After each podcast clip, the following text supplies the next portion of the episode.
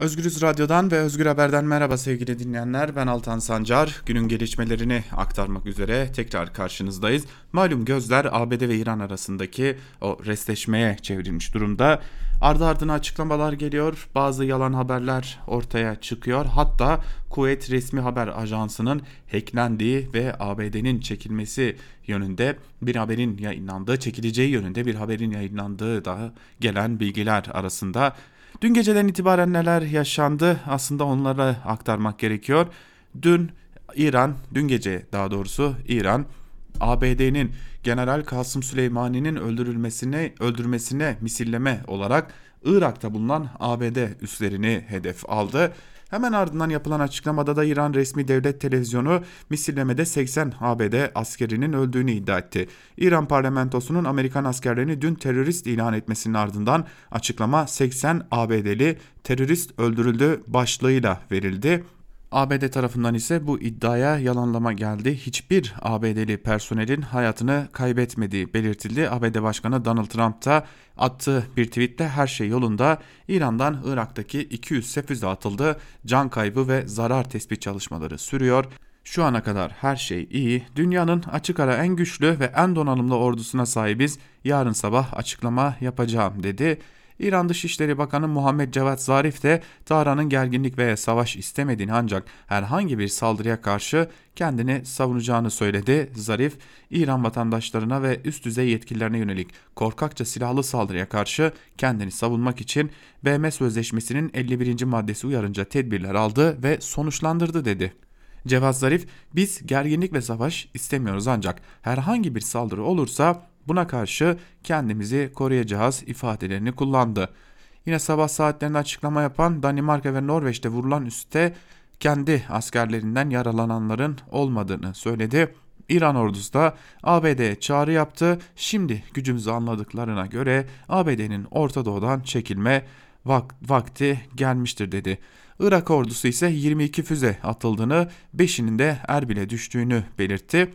Diğer yandansa Hamenei konuştu. İran'ın ruhani lideri Ayetullah Ali Hamenei, Şiilerin kutsal kenti Kum'da bir konuşma yaptı. Hamenei kendisine en yakın isimlerinden biri olan Kasım Süleymani için cesur ve bilgi adam dedi. Hamenei, Süleymani'nin Amerikan tehditlerine her zaman karşı durduğunu söyledi. İran'ın ruhani lideri Irak'taki füze saldırıları hakkında da dün gece ABD'ye bir tokat attık dedi. İran'dan bir açıklama daha vardı saldırıların hemen ertesinde eğer misilleme yapılırsa bölgede 100 başka hedefi de vururuz uyarısı geldi ve ABD'ye Cumhurbaşkanı Ruhani de cevap verdi ve ABD Süleymani'nin kolunu kesmiş olabilir ama biz İran sizin İran olarak sizin bacağınızı keserek karşılık vereceğiz dedi ve saldırıların meşru müdafaa yönünde olduğuna dikkat çekti. Irak'taki Şii ittifakta İran'ın yanıtının meşru olduğunun altını çizdi sevgili dinleyenler. İsrail Başbakanı Benjamin Netanyahu ise ABD Başkanı Donald Trump'ın Süleymani konusunda hızlı, cesur ve kararlı hareket ettiği için kutlanması gerektiğini savundu. Netanyahu İsrail'in tamamen ABD'nin yanında durduğunu söyledi. Iraklı Kürtlerden de açıklama geldi. Irak Kürdistan Bölgesel Yönetimi bölgede yükselen gerilim nedeniyle endişeli olduklarını açıkladı. Açıklamada Kürdistan bölgesinde ve Irak'ta ABD liderliğindeki IŞİD'le mücadele koalisyonuna desteğin bir gereklilik olduğunun altı çizildi. Irak Başbakanı ise çok dikkat çeken bir açıklama yaptı sevgili dinleyenler. Irak Başbakanı Adil Abdülmehdi, İran'ın dün geceki saldırılardan önce kendilerine sözlü olarak bilgi verdiğini açıkladı. Abdülmehdi, Irak'taki Amerikan askerlerinin hedef alınacağını öğrendiklerini ancak Tahran'ın hangi noktalara saldıracağına dair bilgi vermediğini söyledi. Saldırıdan haberdar olur olmaz Irak güçlerini uyardığını söyleyen Abdülmehdi, Irak ve koalisyon güçlerinden yaralanan asker olmadığını açıkladı. Abdülmehdi, İran egemenliğinin ihlalini reddettiğini söyleyerek itidal çağrısında bulundu ve Irak Başbakanı krizin topyekün savaş potansiyeli içerdiği uyarısını yineledi. Gün içerisinde en dikkat çeken haberlerden biri ise Kuveyt Savunma Bakanlığı'ndan geldi. Daha doğrusu geldiği öne sürüldü. ABD'nin ülkedeki Arif Can, kampından 3 gün içinde asker çekeceği açıklandı. Ancak Kuveyt hükümeti bunun hemen ardından yaklaşık 40 dakika sonra bir başka açıklama yaptı ve Kuveyt hükümeti söz konusu mektubun yani ABD'nin çekileceğini belirten mektubun doğru olmadığını açıkladı. Açıklamada haberi ilk duyuran Kuveyt resmi devlet haber ajansı KUNA'nın hacklendiği bilgilerini verdi.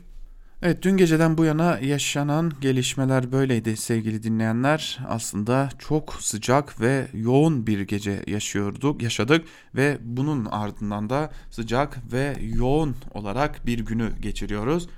En azından şunu söyleyebiliriz ki şu an itibariyle gerginlik tam anlamıyla sıcak çatışmaya dönmedi. Aslında çeşitli yorum, yorumlar var. Eğer e, dönecek mi dönmeyecek mi noktasında farklı söylemler var. Bir yandan dönmeyecek diyenler var. Bir yandan da adım adım sıcak bir çatışmadan sıcak bir savaşa doğru evrildiğine dair dünyanın yorumlar var. Bu yorumları da elbette Özgürüz Radyo'da gün içerisinde değerlendirmeyi sürdüreceğiz. Bir diğer habere geçelim. Malum gündem, gündemimiz yoğun ancak dünyayı kasıp kavuran, adeta dünyayı yakan, ciğerlerini yakan bir yangın var. Avustralya'da Eylül ayında başlayan ve 130 farklı noktada devam eden yangınlarda şu ana kadar 25 kişi hayatını kaybetti. 1 milyarın üzerinde hayvanın hayatını kaybettiği yangınlarda 20 milyon hektarlık alanında yok olduğu tahmin ediliyor. Avustralya'da Eylül ayından beri ormanlık alanda başlayan ve zaman zaman yerleşim yerlerine de yayılan yangınlar Yeni Güney Galler eyaletinde 130 farklı noktada devam ediyor. Yetkililer dün azalan hava sıcaklıkları ve yağmurun büyük ve tehlikeli yangınları söndürmeyeceğini belirterek sıcakların yeniden artacağı uyarısında da bulundu. Ajanslara geçen bilgilere göre Yeni Güney Galler eyaletinde kontrol altına alınamayan yangınlar nedeniyle ülke genelinde 20 milyon hektarlık alanın yok olduğu tahmin ediliyor. 25 kişinin hayatını kaybettiği yangınlarda onlarca kişiden de haber alınamıyor. Yerleşim alanlarına yayılan yangınlarda binlerce evde kül olmuş durumda. Sadece Victoria eyaletindeki yangınlarda 1 milyon hektardan fazla alanında kül olduğu belirtiliyor. Eylül'den bu yana devam eden yangınlarda 800 milyonun üzerinde neredeyse 1 milyar hayvanın da hayatını kaybettiği belirtiliyor. Özellikle kanguru ve koala türünün yangından kaçışlarına dair fotoğraflar da var ve bu fotoğraflar e, adeta yürekleri burktu. Sydney Üniversitesi'nden de bir açıklama geldi. Sydney Üniversitesi Profesörü Chris Dickman CBS News'e konuştu ve Dickman Avustralya'nın yıkıcı orman yangınlarının Eylül ayında yayılmaya başlamasından bu yana yaklaşık yarım milyar hayvanın tamamen silindiğini öne sürdü. Bu sayının Yeni Güney Galler eyaletinde 800 milyonun üzerinde ve ulusal düzeyde de 1 milyarın 1 milyarın üzerinde olduğunu belirtti. Bu sayılar gerçekten de korkunç rakamlar. Aynı zamanda binlerce kişi de donanmaya ait teknelerle e, özellikle de büyük amfibi teknelerle tahliye edilmeye devam ediliyor. Ancak hala yangının söndürülememesi de önemli bir diğer konu diyelim. Geçelim bir diğer haberimize. Bugün gazeteci Metin Göktepe'nin ölüm yıl dönümüydü. Gözaltında katledilen gazeteci Metin Göktepe bugün yine mezarının başında anıldı. Almada her türlü baskıya rağmen hakikati kamuoyuna duyurmak isteyen gazeteciler olduğuna da dikkat çekildi. Evrensel Gazetesi muhabiri Metin Göktepe, polisler tarafından gözaltına alındıktan sonra darp edilerek katledilmesinin 24. ölüm yıl dönümünde de anıldı. İstanbul Esenler'de bulunan Kemer Mezarlığı'nda mezarı başında yapılan anmada özgür basın, özgür ülke, tutuklu gazeteciler serbest bırakılsın, Metin'in katili çete devleti dövizleri taşındı. Anmada ayrıca Metinler ölmez, evrensel susmaz, evrensel yazıyor, Metin yaşıyor sloganları atıldı. Anmada konuşma yapan Evrensel Gazetesi Genel Yayın Yönetmeni Fatih Polat, Göktepe dava sürecin, sürecin, sürecinde ciddi bir hukuk mücadelesinin verildiğini hatırlattı. Polat dava sonucunda istedikleri sonuç çıkmasa da ilk kez bir gazeteci cinayetinde bir mahkumiyet yaşandığını da hatırlattı. Biz de küçük bir hatırlatmada bulunalım. Özgürüz Radyo olarak Zemheri kıyımında yitirdiğim, yitirdiklerimizi Ocak ayı içerisinde yani 13 Ocak'ta Berlin'de anacağız. Metin Göktepe, Göktepe'den Uğur Mumcu'ya, Gaffar Okan'dan Onat Kutlar'a kadar birçok isim Barış Atay ve Can Dündar'ın anlatımıyla anılacak.